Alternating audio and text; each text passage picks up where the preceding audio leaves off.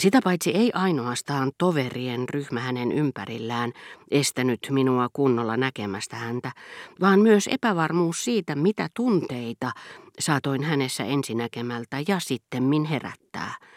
Kesytöntä ylpeyttä, ironiaa vai halveksunnan ilmaisuja jälkeenpäin ystävättärien kesken – Niinpä sekunnin sisällä välähdelleet erilaiset olettamukset olivat tihentäneet tytön ympärillä hämmentävää ilmapiiriä, mihin hän hävisi kuin jumalatar salaman iskusta vapisevaan pilveen. Sillä mitä tarkkaan näköhavaintoon tulee, moraalinen epävarmuus on suurempi haitta kuin silmässä esiintyvä vika. Tässä liian laihassa, liian huomiota herättävässä tyttölapsessa liiallisuus nimenomaan siinä, mitä joku toinen olisi voinut nimittää suloiksi, oli minusta kiusallista. Mutta onnistui sittenkin estämään minua huomaamasta, puhumattakaan, että olisin muistanut muita maitotyttöjä, jotka tämän yhden kaarevan enä, hänen suorastaan epämiellyttävä, miettivä, yksilöllinen, tuomitsevalta tuntuva katseensa, olivat peittäneet yöhön kuin ympäröivän maiseman hämärtävä vaalea salama. Ja niin olin juustontilausmatkaltani maitokaupassa muistanut, jos nyt voi puhua muistamisesta niin hatarasti katsastettujen kasvojen yhteydessä, että liittää niiden muodostamaan tyhjiöön kymmenkunta erilaista nenää, vain tuon tytön, joka ei ollut miellyttänyt minua.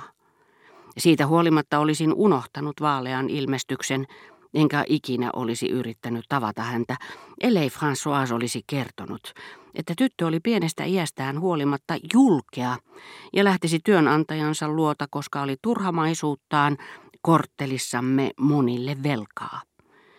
Joku on sanonut, että kauneus on onnen lupaus. Kääntäen saattaa nautinnon mahdollisuus olla kauneuden alku. Rupesin lukemaan äidin kirjettä. Madame de Sevignyeltä lainattujen lauseitten lävitse.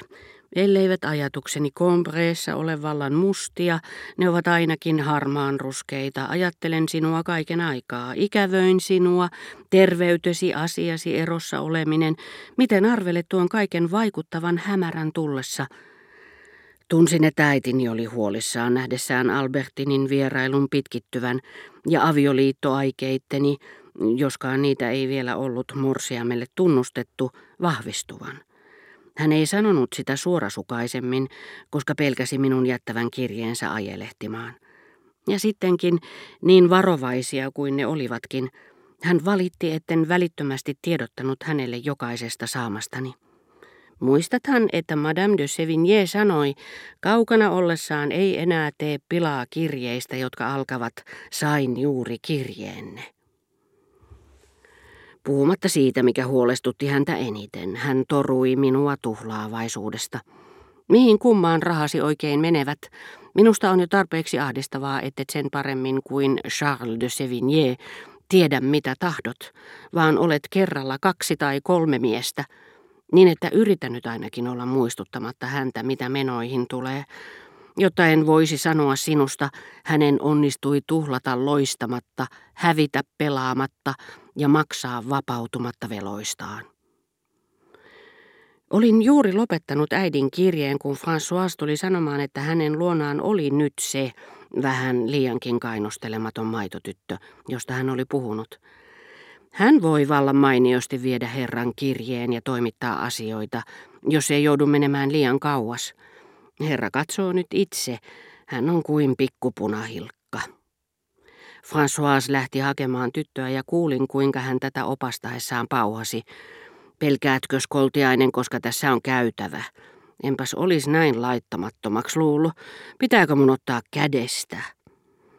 Ja oivallisena kunniallisena palvelijattarena, joka panee kunnioittamaan isäntäänsä niin kuin itsekin tätä kunnioittaa, François oli omaksunut tuon majesteetillisen asenteen, joka jalostaa parittajat vanhojen mestareiden tauluissa niin, että lemmenpari niissä heidän rinnallaan melkein häviää mitättömyyttään. Elstirin ei vuokkoja katsellessaan tarvinnut välittää siitä, mitä ne tekivät. Maitotytön sisääntulo vei siinä paikassa mielenrauhani, Rupesin muita miettimättä kiivaasti kirjoittamaan, jota tarina kannettavasta kirjeestä vaikuttaisi todenmukaiselta. Enkä uskaltanut kuin ohimennen vilkaista häntä, jotta en paljastaisi kutsuneeni hänet luokseni sitä varten. Häntä kaunisti silmissäni outouden vetovoima, jollaista ei olisi liittynyt sievään tyttöön sellaisessa talossa, missä nämä teitä odottavat. Hän ei ollut alasti eikä valeppuvussa, hän oli aito maitotyttö. Niitä, joita kuvittelee niin sieviksi, kun ei ehdi heitä lähestyä. Hänessä oli hieman sitä, mistä syntyy ikuinen halu. Ikuinen kaipuu elämään, jonka kaksinkertainen virta viimeinkin on käännetty, johdettu luoksemme. Kaksinkertainen, sillä kysymyksessä on tuntematon, kokonsa, muotojensa, välinpitämättömän katseensa, kopean levollisuutensa takia pakostakin jumalaiseksi arvattu olento. Ja toisaalta tämän naisen on oltava ammattiinsa erikoistunut, tehtävä mahdolliseksi pakomme maailmaan, jonka erityinen vaateparsi romanttisesti uskottelee erilaiseksi. Jos taas yrittäisimme mahduttaa yhteen ainoaan kaavaan rakkauselämämme lait, sitä pitäisi etsiä mahdollisimman suuresta välimatkasta havaitun ja hyväillyn naisen välillä. Muinoin Porttolaksi kutsutun laitoksen tytöt, jopa puolimaailman naiset, sillä ehdolla, että tietää heidän sellaisia olevan, viehättävät varsin vähän. Ei siksi, että olisivat vähemmän kauniita kuin muut, vaan koska he ovat jo valmiita. Tyrkyttävät nimenomaan sitä, mitä haluamme tavoitella, koska he eivät ole valloituksia. Välimatka on siinä lyhimmillään. Huora hymyilee meille jo kadulla, samoin kuin sitten vieressämme. Me olemme kuvanveistäjiä. Haluamme naisesta täysin erilaisen kuvan kuin minkä hän on meille esitellyt. Merenrannalla olemme nähneet välinpitämättömän julkean tytön, tiskinsä takana ahkeran, vakavan myyjättären, joka vastaa kuivasti, vaikka vain välttääkseen tovereittensa kiusoittelun, hedelmäkauppiaan, joka hädin tuskin vastaa. No hyvä, emme hellitä ennen kuin pääsemme kokeilemaan, eivätkö vain rannan ylpeä tyttö, ihmisten puheita pelkäävä myyjätär, hajamielinen hedelmäkauppias, suostukin taitavan vehkeilymme ansiosta kiertämään kaulaamme hedelmiä kantaneet käsivarret, painamaan myöntyvästi hymyillen siihen saakka perin jäätävinä tai hajamielisinä pysyneet katseet, suumme puoleen, Oi näitä kauniita silmiä, ankaria työaikaan, kun tyttö niin kovasti pelkäsi tovereittensa puheita. Oi silmiä, jotka pakenivat ahdistelevia katseitamme.